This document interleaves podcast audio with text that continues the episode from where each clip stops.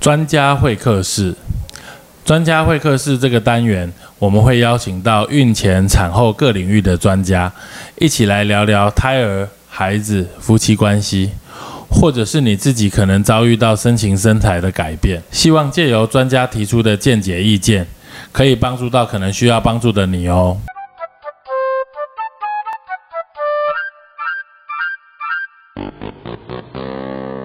Hello，大家好，那那个欢迎再次回到成武乐运。今天我们真的非常呃荣幸和有机会请到这个我们台湾妇产科医学会的现在的秘书长，将来应该是理 事长了。嗯对，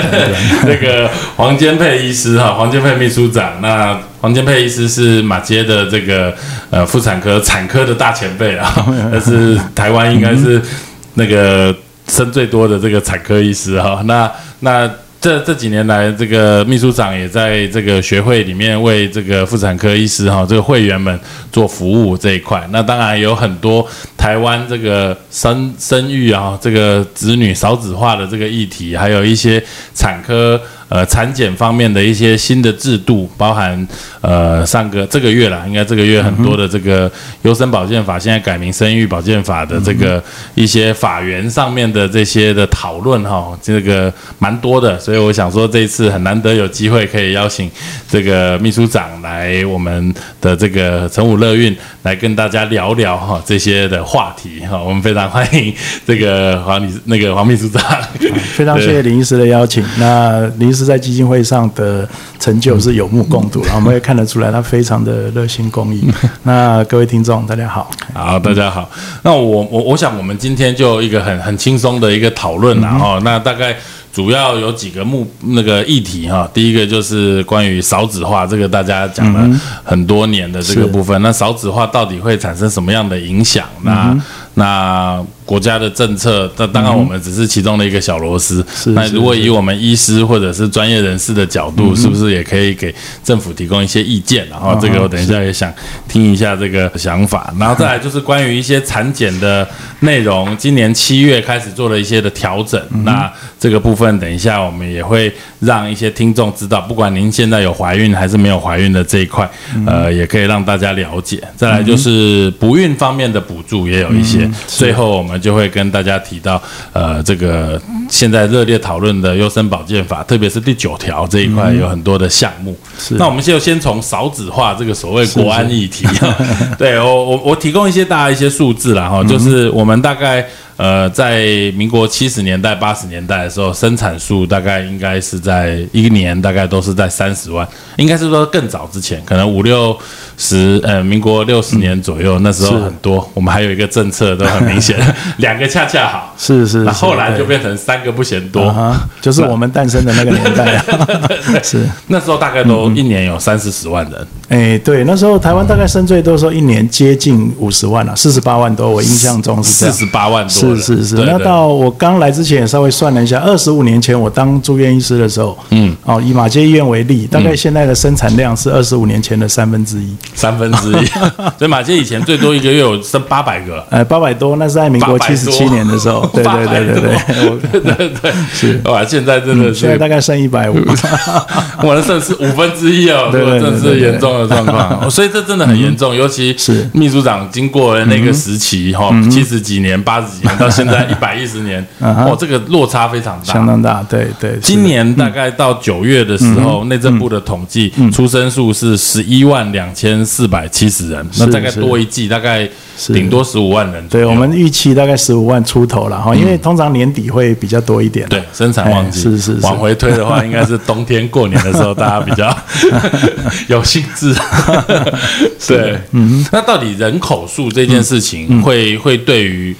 会对于这一个国家来说会有什么影响？因为我们年嗯其轻实人影好像响没相什么当大感了觉。嗯哈，你可以看到连总统都介入这 个事，你就晓得哈，大家都知道这是国安层级的事。为什么？你其实从邻近的日本你就可以看得出来，嗯，日本的人口的成长跟它的经济。最辉煌的时代大概一九九零年，嗯、那时候日本的经济达到最高峰，嗯，但是后来日本就是因为人口出生的少，嗯所以这个房地产的泡沫化，嗯就产生了。所以到现在，它二三十年来，它的经济回是不来爬不爬不起来，爬不来那台湾现在也面临了这个关键点，嗯所以其实这个的问题真的是相当的大。哎我我看过一个报道，就是说全世界的这个人口数嗯啊，像亚洲国家几乎都是倒数几名，哎，出生率来讲，对，是然后欧洲也都生的很少，啊哈最多的是这个非洲，是还有伊斯兰教国家，是是是嗯所以有些人来说，在统计来说，伊斯兰教现在不只是第三大宗教，甚至是往第二、第一大，尤嗯其尤其它的人口数啊哈，不管伊斯兰教的人在欧嗯洲，伊斯兰教的在美国，它的人口数都达到该国人口数的十 percent 以上，是是所以是嗯其实事实上，一个人口的量。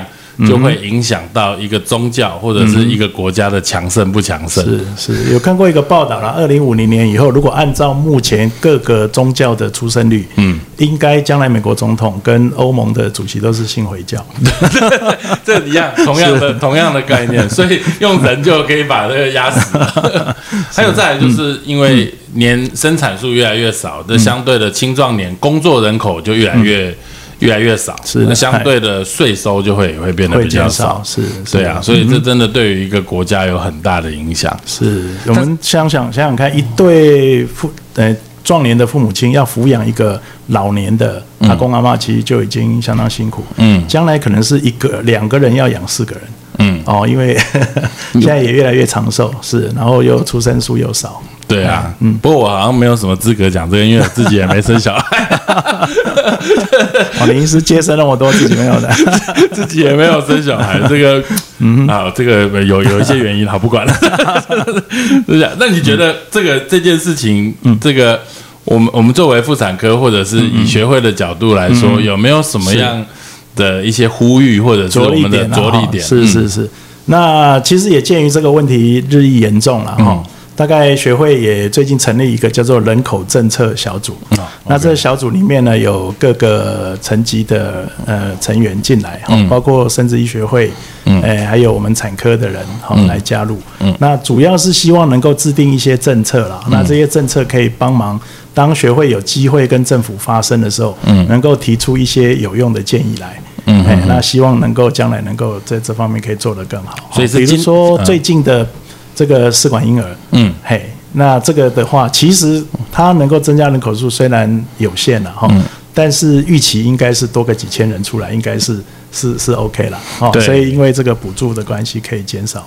我就是我有稍微不孕症夫妻的负担。算了一下，他好像呃提供一年的名额是两万八千次的 cycle 的补助，嗯哼，然后一次是第一次是十万，第二次是六万，算起来来说，就算十万算起来是二十八亿，嗯嗯，以一个国家的政策的这个付出来说，其实二十八亿不算多，很少，我们买一架 F 十六就不值这个钱了。对对啊，所以我说，如果二十八亿可以换得到几千人口来 说，我觉得是一个非常值得的投资，对对对，那我而且这个人生出来，将来他工作一辈子的税收，你看国家可以回收多少？ 对，这个我觉得非常非常的有价值。然嗯后，然后可是我那天因为今天想要访问理事长，有稍微研究了一 下，然后他说这嗯个二十八亿是一个国家政策针针对单一科别、单一件事件嗯是投入的是是最大金额。是是是，我我不知道是是这个有 有有这个，我觉得这听起来好像很奇怪。 翻盖一个高铁不就几百亿、几千亿上去了吗？是的确，嗯哎、不过这的确是单一事件啊，而且是就是给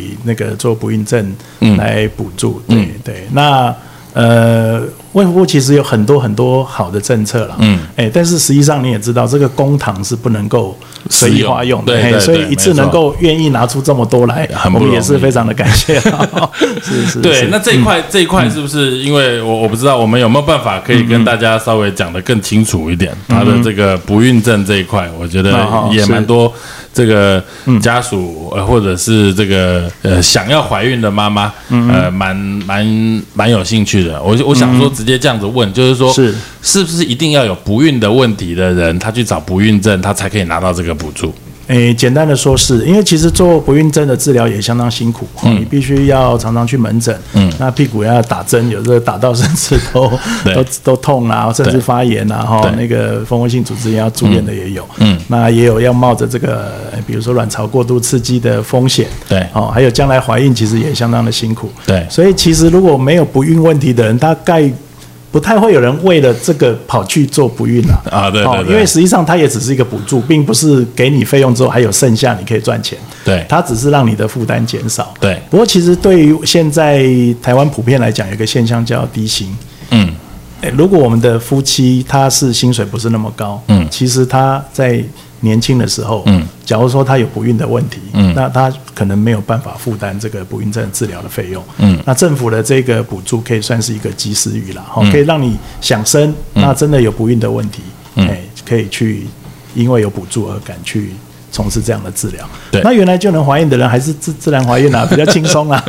不用每天去打针啊。因为有人有很辛我苦嗯我有啊碰过一个爸爸妈妈，就说他打死不做不孕症，那我就说为什么？他就嗯说因为他他觉得不孕，他没有办法想象一个小孩是在。没有性生活的状况下生出来 的，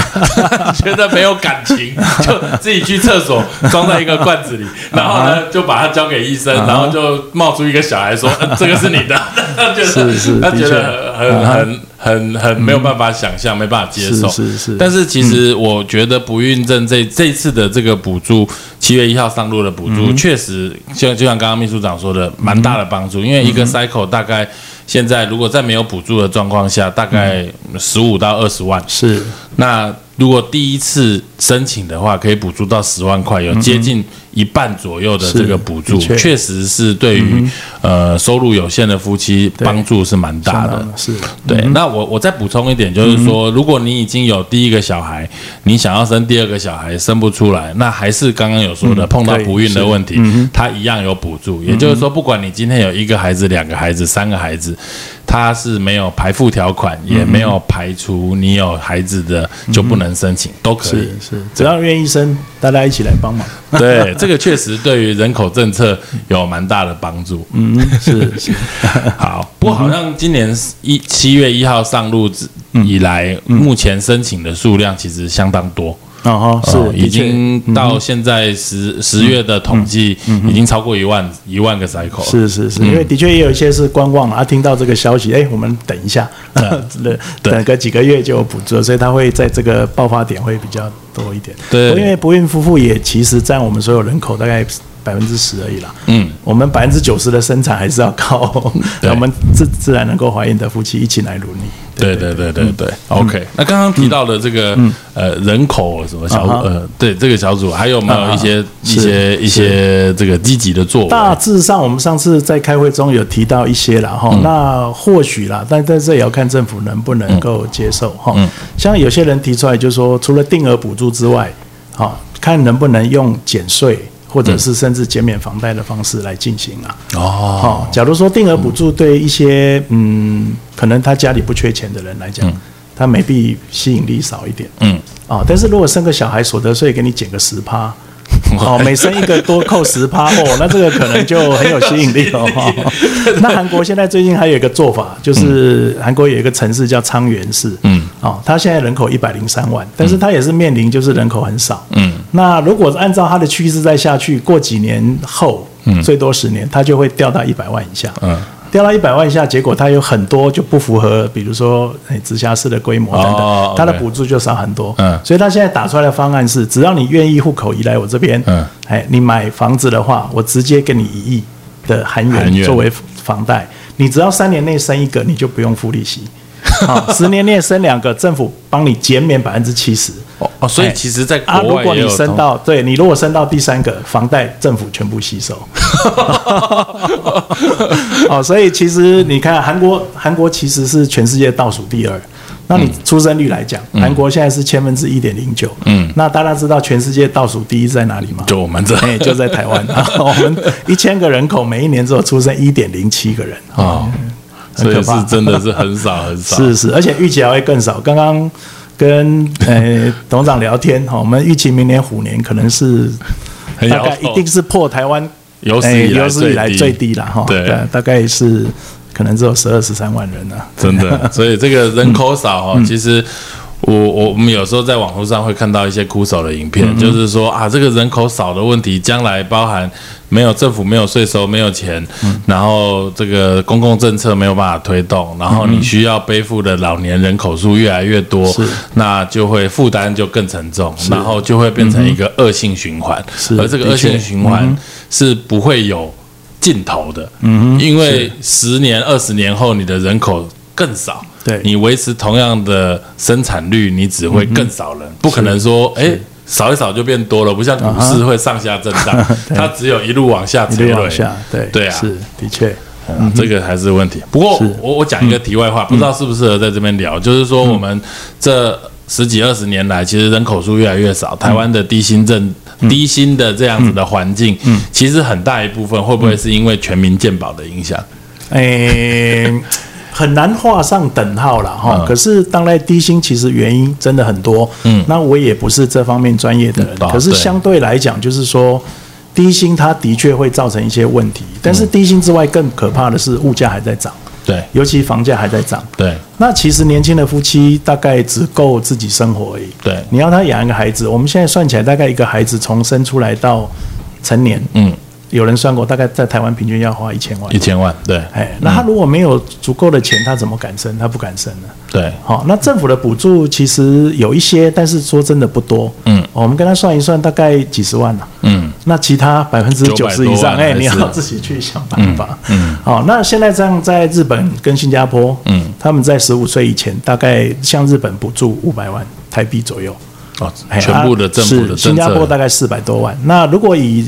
国民所得的换算来讲，日本大概我们一点五倍，嗯，新加坡大概我们两倍，所以台湾至少要两百万吧，嗯，好、我们的年轻的一代会觉得比较有感啦，哈、但是说实在，真的两百万也不算一个太小数目，但是其实长期来讲是值得应该嗯对，应该做投的资一个目标哈了，对，其实我完全非常认同理事长的说法，因为前一阵子会在检讨这些问题的时候是在奥运。嗯啊哈，台湾的奥运的奖牌的金额是、嗯是全世界可能至少排名前三名，嗯，因为在在有一些国家拿到金牌是什么奖状什么都没有，啊有的还分到一袋米还是什么一头牛啊，类似这一类 的。但是嗯台湾对于就比较素食文化啦，就是说啊，我鼓励你拿到金牌，我给嗯你两千万，像现在是是是这样是，嗯呃，银牌也有个一千两百万还是八百万，铜牌还甚至四到六名都可以分到好几百万。嗯那这毕竟是少数人，然后有一个很大的金额，那嗯金额是给在少数人身上。但是如果我们长时间的其实来看，应该是要在这些嗯国家的生育政策或者是一些比较。普遍性的，然后改善问题，但是没办法立竿见影嗯是的是状况下，来给予一些啊哈比较能够会有长期的建树。是是，不要只有给奖金给得牌的选手，其实在训练的过程中，对啊很那个辛苦是最重要的。对在啊训练过程中就应该广把那个种子撒出去，嗯，哦，这样子我们有实力的选手也才会多啦。嘿，对，以前其实没有办法感嗯受，是这一次那个鞍马王子那个李志 凯，他有拍纪录片，是我也是是因为他得了牌之后回去看了这纪录片，就是你看他啊从小嗯十呃七八岁那时候，十几岁又有再拍一次，嗯那这一次他当然得了奥运的银牌，你刚好有记录，发觉这一群人还有这个教嗯练，他一个要培养一个选手可以拿到二十六、二十七岁拿到奥嗯运银牌，他是从七八岁就开始培养跟锻炼，才有办法。是这个台湾其实对体育上的投资还是少。你看我们随便一个大联盟的选手，他那薪 水就， 哦没有一年错啊就多少钱了？对对 啊，我们这你看这个真的，小时候打球靠天分，长时间的你要累积到成人制度要夺牌，一定要靠整个这个制度面的呃提拔、选拔的制度、培训的制度。才能长久了。对啊，对国家政策也是这样。 好，我们好像讲太远了。嗯 我们讲完之后也不会有人理我 们，我们要这个这个慢慢看能不能引起一些涟漪。再来就是产检补助这一块嗯是，我想也七月一号开始上啊市哈，这个是嗯大概就就是秘书长非常了解的是这一块，是是是不是？是我们针对这一块也可以跟大家 OK 提一下。产产检当然着眼点上，政府也是希望投入这个经费能够减轻孕妇的负担，嗯，好、可以让她能够诶、诶更愿意生了哈。那另外就是希望在品质上可以做得更好，嗯，好，那也减少我们产科医师在处理上的困难，对因为以前产检只有补助十次嘛，嗯，那有时候不够，你又要自费，又要盖健保卡，啊就要啰里吧嗦，要解释一大堆，对，好，而且以前的产检的补助是按照健保的给付再打七折，嗯，好， 200那多那健保块局的对讲法是说，那那那个你其他的病人是有病啊，挂号来看啊。对哎你是没产检病是他只要怀孕来是没有病的啊。对哦啊，但是问题是啊，万一他有潜藏什么问题，我们没看出来，还是有责任的。 哦对对对所以其实把这个经费拉到跟一般的看病一样，我觉得是公平的。嗯，而且更难的是，你没病的中间你要找出他有问题，有时候更难。嗯哦对好、像施宏兄也在做高层次，你就晓得、有些东西就是你要提早发现嘛，嗯，不然等到生下来才发现，比如说肠子露在外面，那就也不晓得啊，自然产出来肠子全部都污染了，嗯，变成肠子要去动手术，那跟事先发现直接剖腹产，那个小孩子愈后是差很多的。对对于整个国家来讲，它其实健保上节省的经费也相当多，对所以觉得健保署跟国健署这次有很好的回应说，哦，把这个费用提高，那这样子其实对妇产科医生来讲也比较公平啦，对哦，不然其实妇产科在过去的有一段时间，差不多十年前，那个时候一年全国只有二十四个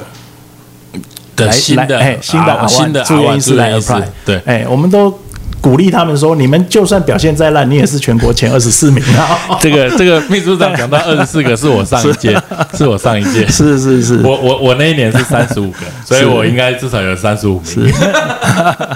那现在妇产科医师来讲，平均年龄已经五十八岁。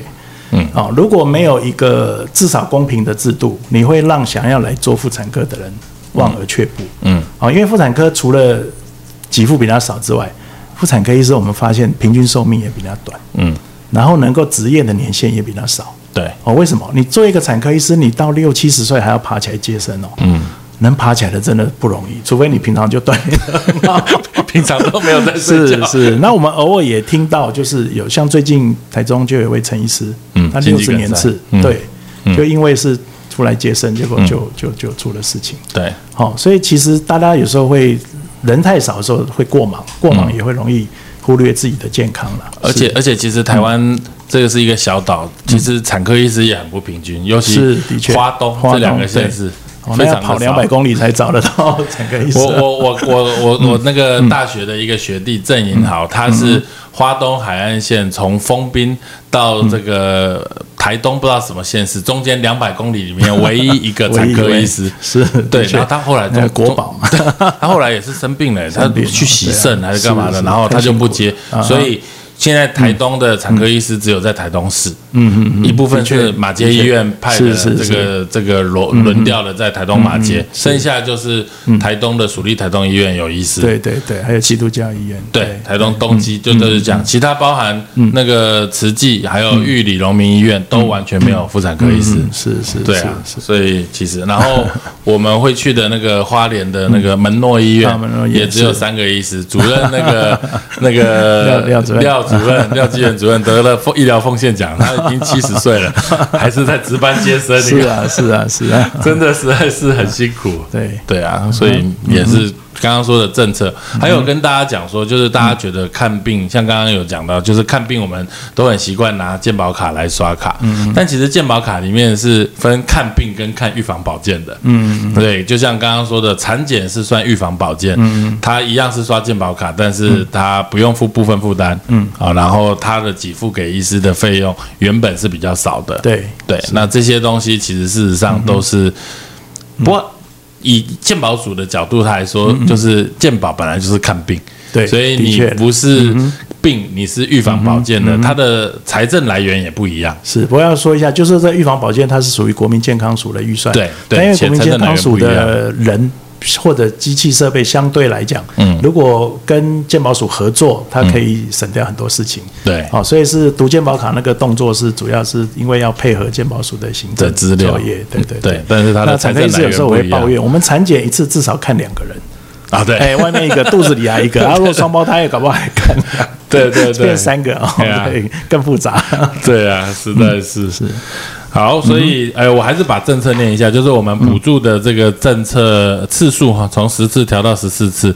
那、这个国建署补助的这个超音波检查从一次变成三次了哈，然后其中还会增加了这个妊娠糖尿病的筛检，以及一次贫血筛检的补助。那现在新的还有增加说，如果是妊娠糖尿病，它还有几副那个糖尿病的那个筛检的那个是片指，是对指对对，十二月一号开始正12式月上1号路，开始对对嗯对，学会也在十一月二十八，那主举办这方面的继续教育，那希望能够把这个连接起来。对那我们也找了呃各大厂商，希望这个嗯糖尿病的机器过去都要租用或者要买，可是买个机器三个月，有些人就就不不太用想了，哎对也不想对对买对就也有点可惜。嗯，那这些厂商也很好，因为他着眼在这个嗯长期为了国家健康上，他们愿意用送的。哦，所以将来这那那很不个错是个不错的福利。哦 是是，可以节省大家的开销，也让大家更愿意配合来做这个妊娠糖尿病的监控，因为的确有些人就是因为没有好好做，结果妈妈小孩出了 事情。对，嗯哦，那这个十十一月二十八的时候要好好听一 下，学学，我不知道可以送哎、有时候 啊、是，将来会把这个管道建立起来，我们也会让所有的会员知道。对哎，哎嗯所以我觉得这个确实还是一直公公部门哈、都还是有在推动啦。嗯那当然公。公部门的动作一定相对来说还是会比较慢一点点，嗯但是呃有在往前走这一块，其实事实上都是民众的福音了、啊嗯对，不错，政府跟民间一起来了哈、对政府出试纸啊，厂商出这个血糖机，嗯哦，那我们妇产科医师出人哦，我们对来帮忙。对，是，嗯，这个实在是很不错。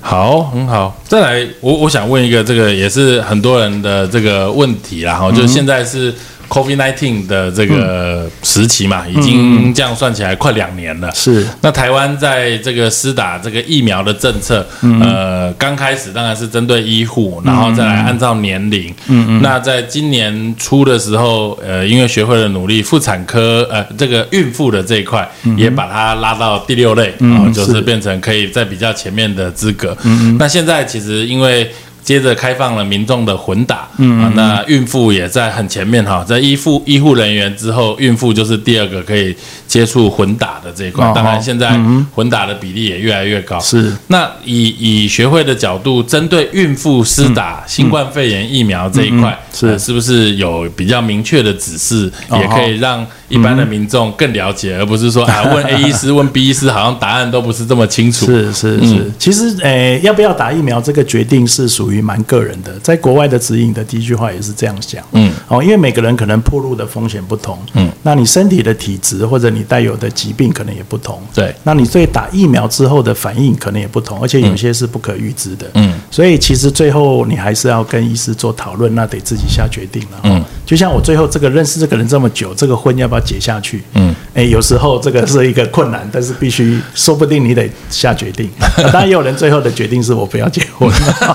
所以呃，学会的部分当然是就整体的大体上的来讲。一般我们认为孕妇打还是利大于弊啦。哦，主要着眼有几个，第一个就是说孕妇得到 COVID-19，它的各项并发症的确都还是比较高，比例比较高，对，嗯得到重症啊、进 ICU 啦，哈、甚至死亡的比例，还有小孩子有问题的比例，这些其实都是比一般族群来的高。嗯，好、那第二个，其实打了疫苗之后发生一些不好事件的情况，嗯，跟一般族群比起来，好像没有特别多。对，也就是说孕妇是算起来就还是跟年轻人一样，比例没有增加。，是是，所以其实你打的好处比人家高，但是你不打了，那个所要冒的风险其实跟大家差不多。嗯，好、所以其实孕妇政府愿意优先给孕妇打，我们是非常的感谢。嗯，那也孕因为孕妇有很多就是提早的接种，就避免了一些孕妇的感染。对，好、那也让小朋友比较能够平安的出生。嗯，所以其实要打之前，第一个我们的第一个你就是还是要找医生做咨询。嗯，好、那如果你没有特别的情形，通常我们还是比较建议打。嗯，那一开始是比较建议先打莫德纳，是因为那时候在美国他们就爆发，那在美国当时都是打莫德纳的族群最大，所以它的资料最多，所以那时候以这样来讲。嗯，但实际上 B N T 或者 A Z 这些都是孕妇可以打的疫苗，后来 A Z 在英国也有。报告出来。那 BNT 其实在欧洲我们用的很多，嗯，好、所以其实在国内你如果能够约得到的疫苗，那就你个人的状况，嗯，好、或许可以挑一个比较适合你的来施打，嗯，哎，这我们目前还是认为是这样。那除非你有一些特别的情形啦，嗯，好、比如说你有一些免疫方面的问题会引起血小板低下，嗯，那你或许就比较不适合 AZ，嗯，好、那莫德纳有些人是年轻的嗯女生，或者现在也说男生也更多担心这个心肌炎的问题，那你或过去来讲，或许心脏有一些特别状况，那你可能就要需要跟医师讨论一下。但心脏状况很多，不见得跟这个是有关系。好对哎，或者对某一些东西过敏，就是这个疫苗本身的成分，那你可能就要挑选一些比较适合 的。不过，不过我我这这我完全同意这些说法。不过我们在考虑这些事情的时候，如果最终你还是要、要施打，因为现在看起来来说的话，除非你不出国，或者是比较的确长期一点来看的的话，施打疫苗可能是必然的政策。当然，你可能一年、两年、三年后有口服的，或者是更安全的疫苗，那时候你再接种或者是在服药来说的话，可是这当然是一个选择。是对，的确嗯这样那这个每个人的考虑，我们有时候看新闻啊哈，那个报道还是会蛮偏颇嗯的， 就说 啊，这个这个疫情来大家抢啊，因为疫情没有的时候，大家又又又这样子又开始哎犹豫挑了嗯对，又 犹豫挑东拣西，然后把这群人好像念了一顿。我仔细想想，他挑东拣西也没什么不对啊，嗯对嗯啦 对啊，因为时间，我现在相对来说在台湾安全，我没有打疫苗，我还是到处可以去啊，是的确嗯我何必冒这个风险？其实也没错，所以其实有时候换个角度想哦，嗯我们。有时候在批评人家说：“哎，你怎么打，怎么不打，或者怎么又挑东又挑西的时候，嗯仔细想想哦，这还是我们不够尊重人家的选 择。 的确，因为其实只有个人最了解他自己的状况了。对是啊，我们就尊重他的决定。对但是大概临床医师就会分析给你听了，你打的好处是什么，啊，可能要冒的风险是什么。对，在台湾，所以疫苗这一块相对来说，现在因为研究越来越多，至少四大品牌，包含台湾，还有高端，还有这个联雅，呃不联雅好像还没过，嗯嗯还嗯没过对，但至少台湾可以打到的五种品牌里面来说的话，应该对孕妇来说，嗯应该如果你没有个人特殊的禁忌，可以把怀孕这件事情摆在一 边，那你就是变成是一个比较可以优先施打的族群。是是是，的确，嗯哼，好，再来就是关于这个哦，这个问题很大 了，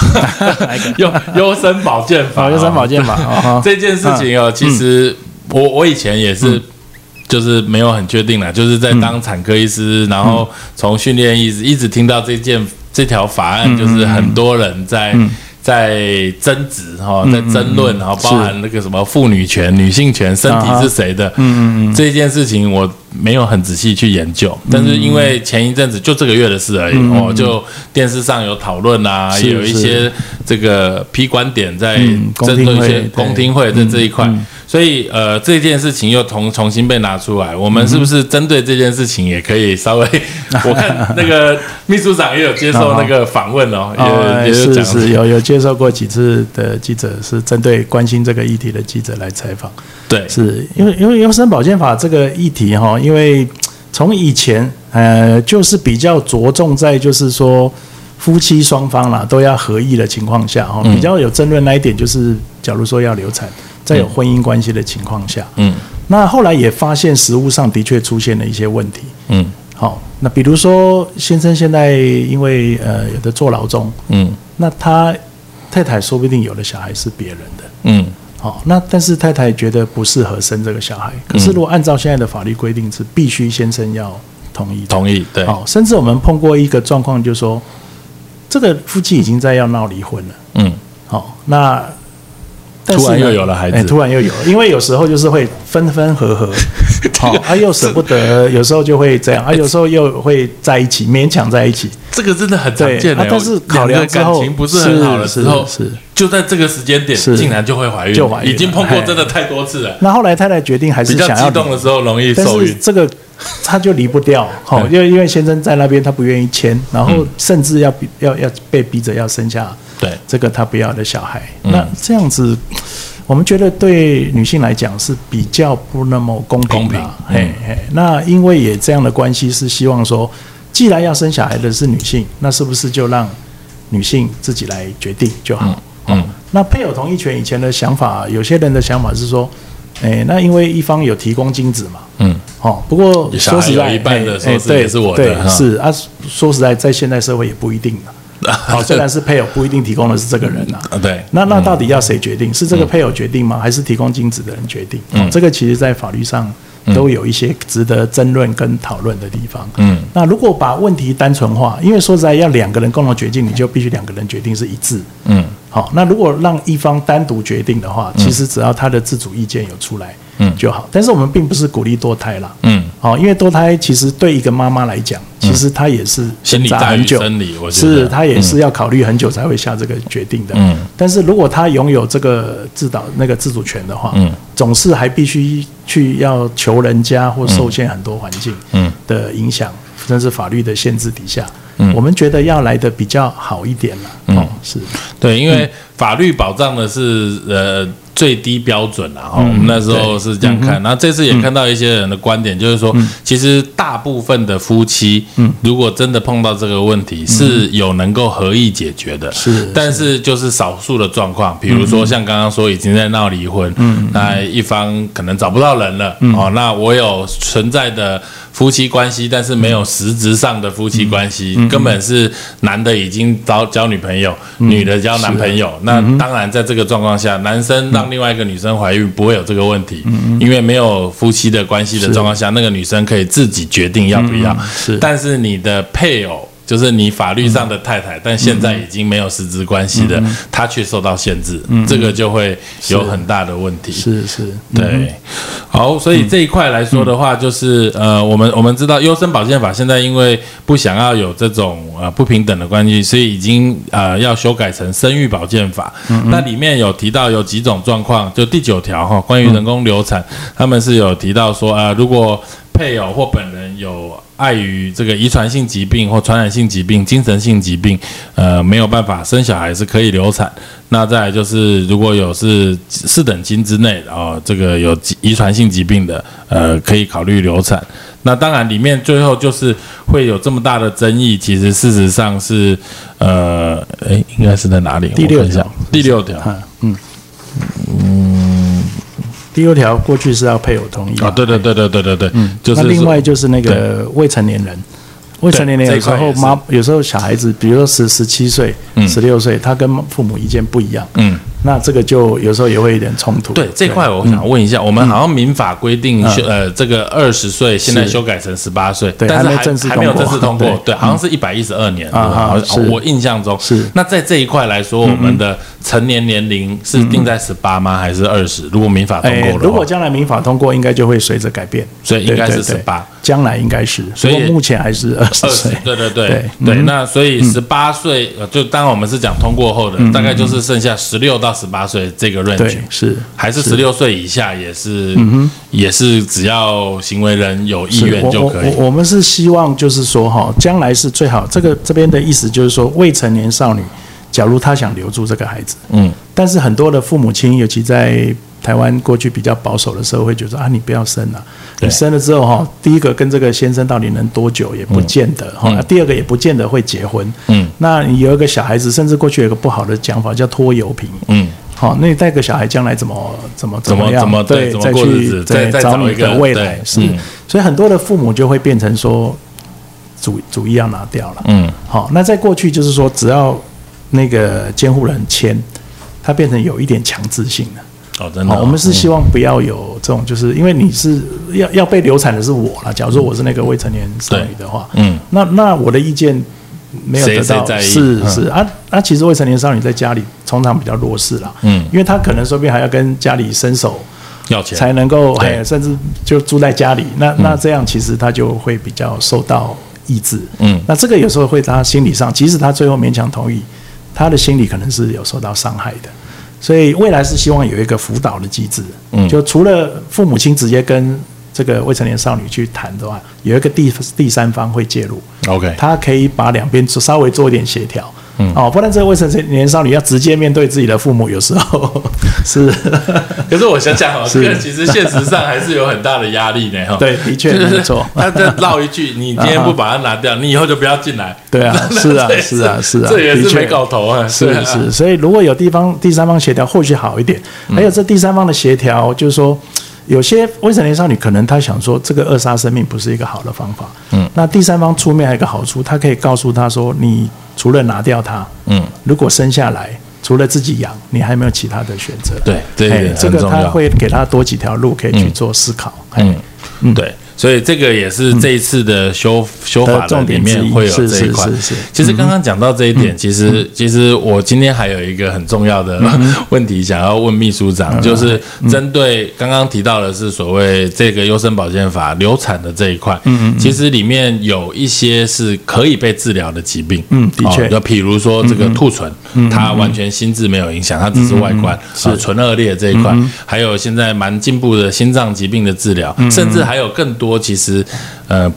就是可以被治疗的疾病，是但现在因为随着呃一九八零年之后超音波越来越进步，两千、年之后就几乎呃超音波的解析度已经能够很清楚的看清楚胎儿在这个妈妈体内的发育，所以这十几二十年的超音波的进步，让很多的呃一些小问题，嗯，会有机会在产前被看到，是而这个医学上的医呃遗传咨询或所谓这种疾病的咨询，我觉得在台湾还是相对有一点落后。哦，就是当发生异常的胎儿被怀孕的时候，那这一块是不是我我们当然一方面我们当然是要尊重父母的选择啦，但是是不是我们的咨询的这个部分能够跟得上，或者嗯是就像刚刚说的，需要强制接受第三方的咨询完之嗯后，再来决定这个孩子是要留或不留，当然是父母自己的决定。嗯这一块不知道。秘书长或学会，或者是我们有没有这方面的制定的政策的方向？ OK，这个部分其实在过去来讲，我们也发现每个医院的执行度是不太一样，或者它的措施是不太一样的。哈对，嗯假如说以马街医院举例了哈，因为可能过去这方面的问题，我们稍微有比较早一点在注意。嗯呃，在马街医院，如果你要终止妊娠，当然二十四周以下，嗯，完全父母的意意志愿可以可决以定。，对，如果是超过二十四周以嗯上，假如要终止，哦，他要以这个，比如说医学的理由，是胎儿有什么畸形的问题等等，嗯，他必须要经过医院有个叫伦理委员会，哦，哦，这个案子必须报上去。那伦理委员会里面有妇产科医师、小儿科医师，还有社会第三方公证人士来做一个审核。嗯，那你如果是符合条件的，他们认为这个的确是将来会有很多的困扰，父母亲的意愿也是这样，那大概才会准许这个晚期的流产让它发生。那我就去其他医院就好了。也也 的确，也的确对啊，所以在台湾也是这样，就是有各种的选择。嗯，如果把全台都制定一个标准，有好也有坏，嗯就是大家都要经过这样。嗯，但问题是有些其实他就是不想要，嗯哎，那他会没有出路。嗯，没有出路，结果好留在台湾是一个方式。嗯，更多的你可以看到很多天主教国家，他们的妇女怀孕之后，如果她真出的国嗯不能生，她是出国，对或者在美国来讲，她去隔壁州。嗯，哦，他总会找到能够帮他解对决要问题找的方法，一定是可以找得其实到怎么没错防也防不住。是没错。那我觉得这个社会该提供的是一个让他理解这个疾病。对假如说以唇腭裂来讲，对唇腭裂其实也还分很多种。对有的简单的可能一次手术可以解决，有的对可能得开好几次，对将来可能还是跟其他孩子有一点点有一不一点样不太一样的地方存在。嗯嗯那父母亲能够理解的，他其实留下的比例相当高。对所以我们跟他讲有唇腭裂，现在大概父母中第一反应说我要拿掉的其实不多了。嗯他也知道我们社会上有很多像卢慧夫的卢源基金会等等这些可以提供他一些资源，嗯哎，跟管道，甚至去开刀去做复健等等，这些都有，嗯好、那有些人的想法是，嘖我就是不要，对哎啊，那一种就比较困难，因为不管怎么样，他就是会去找，嗯对说他能够处理的地方，对好、那以前我们在讨论这案子的时候，也遇过一个状况，假如今天是个二十二周做高层次发现的唇腭裂，嗯二十二周，假如检查完，他完全没问题。嗯如果这个妈妈决定不生，她能不能把它处理掉？法律上是允许的。对啊是可以嗯假如她刚好发现她有唇腭裂，嗯你要禁止嘛？你没有办法禁止，对因为她就是在二十四周以下。对好、嗯那如果她的唇腭裂是轻微的，二十四周多发现，嗯那这个可能就像马偕医院的规定是要到伦理委员会去讨论。嗯讨论如果说不行，那至少在医院内他不会让这个事情发生，但是妈妈就可能会去找去找其他地方她可以执行的地方。对是对，所大致以上是嗯我我我完全同意秘书长的说法，只是我我我我一直希望能够推动，这也是我成立基金会的初嗯衷，就是说我们要让。妈妈知道有不同的选择，是就像刚刚说的的确，嗯嗯关于未成年的少女怀孕，你不想自己养，人家有机会对不孕的夫对妻这个他想要领养，嗯那这些的管道要让他知道，即便你今天生了一个纯恶劣的宝宝，你不想生，你生下来可以给别人。嗯是嗯哦，这个这个我我觉得是要让大家知道，所以你可以自己。留下来治疗，你对也可以生下来给别人。那当然，终止妊娠是一个选项。是嗯所以你的选项不是只有一条，生下来自己养，是嗯而是你可以拿掉，可以生下来给别人养，可以生下来治疗是，这些在她怀孕的时候能够做到咨询跟选择，那她可能就会有不一样的想法嗯对，。也让他知道他的资源，所谓的资源包括嗯 resource，这是就是他的，嗯，好、可以得到在哪。另外一个资源就是 backup，对好、 backup 到底在哪里 backup 像以日本来说，嗯，日本是不做唐氏症筛检，我想石龙兄也知道，没错哎。那为什么？因为他们出来之后，国家在这方面给他们很多的 backup，对让他们要生唐宝宝的父母亲也不用担担忧，而且对这也是一个普遍现象。对，在日本人的观念里，唐氏症本来就不是应该终止的，嗯，哦，但是在台湾的观念里，我们唐氏症做好多检查，对 那一旦发现，通常结果是终止，对，嘿，所以其实有一些东西可能会随着政策的哎不政一策样嗯的，不同，或者是整个社会的文化不同，你能获得的资源不同的时候，其实它的结果可能是完全不一样，嗯，是啊，所以总是希望这个社会慢慢进步，不管是唇腭裂或者是一些其他先天疾病，啊这个对这个在它不能同够得到资源越多的时候，不同嗯的训练时 期，像我们那个在住院医师的嗯时候，有这个台日韩交流。那那时候我们就有交流到日本的这个医师，嗯那他们就是产检。我们这个哇，这个训练的过程中，嗯超音波这一块在台湾是很重要。哇，是筛检唐氏症嗯啊，哇，看鼻骨有没有 啊，哇，眼距哇，一大堆。那这个他们妇产科医师完全不做这个，哇！这对我听完说，哇，这日本怎么这么落 后？那时候的想法，但现在回头过头来看之后，是国家的进步，嗯是它的社会福利政策够好，嗯他把这些国家养，我国家来养是，是嗯这个时候瞬顿时间会觉得啊，这个以前在这个自嗯己二十几、三十岁的时候那种想法真的是愚蠢可哎及，是愚蠢至 极。对啊，但是就是。哦，所以你就会说说啊，这个日本在这方面其实相对来说，嗯国家政策是比台湾更进步的。更进步是那当然就是包含牵扯到其他的疾病。嗯那我也有访问过这个王祖科教授，小儿心脏科的。是其实小先天性心脏病里面最常见的，像这个心室中隔缺损，嗯像是啊法洛氏氏虫症，或者是一些，其实都这个治疗率几乎都是九十五、九十八嗯 percent 以上。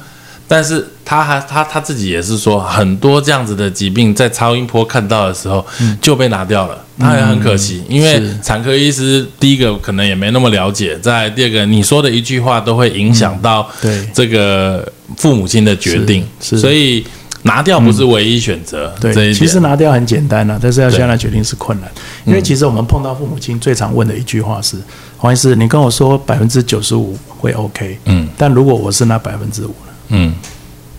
其实很难回答，嗯这个真的很难回答。这个时候必须要有一个国家或社会的力量嗯去帮助这百分之五。对嘿，因为其实你把说啊，万一不行，那产检医师负责，产检医师也扛不下也来，不可能对，是，嗯。是，但你觉得说，呃，这个国家来来做这个百分之五，或者是国家来付后续，那，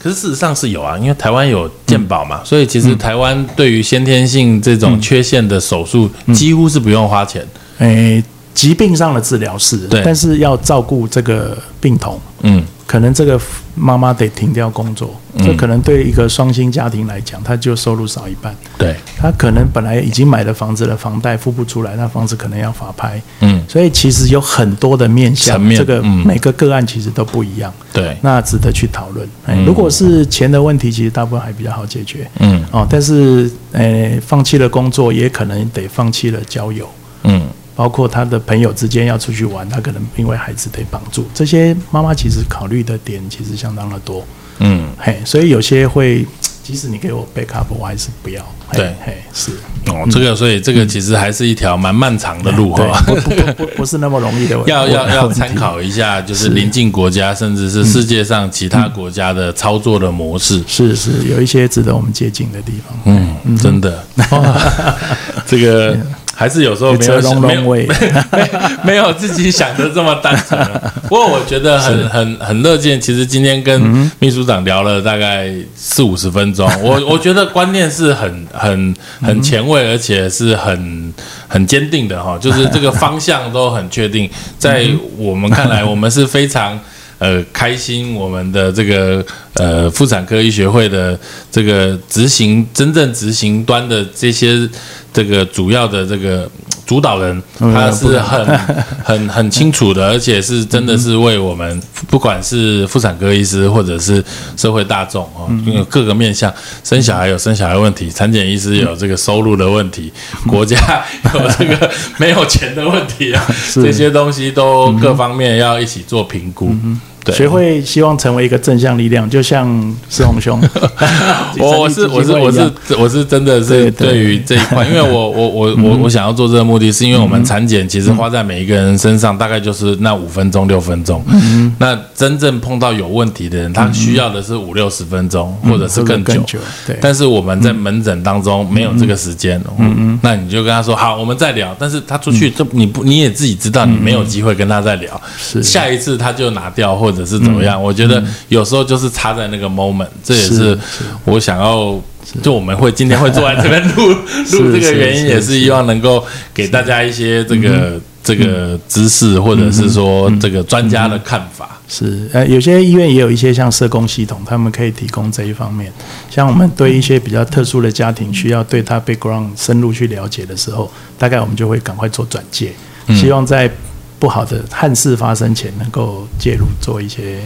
救援了哈。至少真的发生的时候，我们也尽力了啦。哦对对，嗯就是能够帮助一个是一个，然后再来就是全面的水准提升是嗯需要是时间跟跟想法。 好，今天我们真的是很开心，有机会能够请到这个黄秘书 长，然后这个算是我的大前辈，然后跟大家讨论一下这个各方面的面向跟议题。不过有没有一句话鼓励一下 我们想要生小孩的这些父母 啊？这个其实孩子还是很不错的。是 啊，的确，的确，嗯有人说孩子就是天使啦。嗯，好、所以如果您愿意生，那面临的一些困难，那不妨把你的声音发出来。嗯，好、我想我们越多人发出声音的话，应该政府听得到的机会会越大。嗯，他也必须要做出回应。嗯哦，不然我们的选票是可以改变这个政府。 对，真嗯的，因为因为我我这这也接触到那个罕病基金嗯会、里面，他们也是有这个在不同的层面都嗯有这个。公听会，或者是他们有一席委员，他们的是声音就是有机会被听到。是听一的次确没用，听十次总会有人听到。我 是觉得事实上的确，嗯这就是要花时间，因为要让不同的意见、不同的声音被反映，嗯是嗯然后我们才可以更进步。是，所以民主制度是很可贵的啦。做得好，我们就给他掌声，请他继续；哦，做不好，请他下来。 对对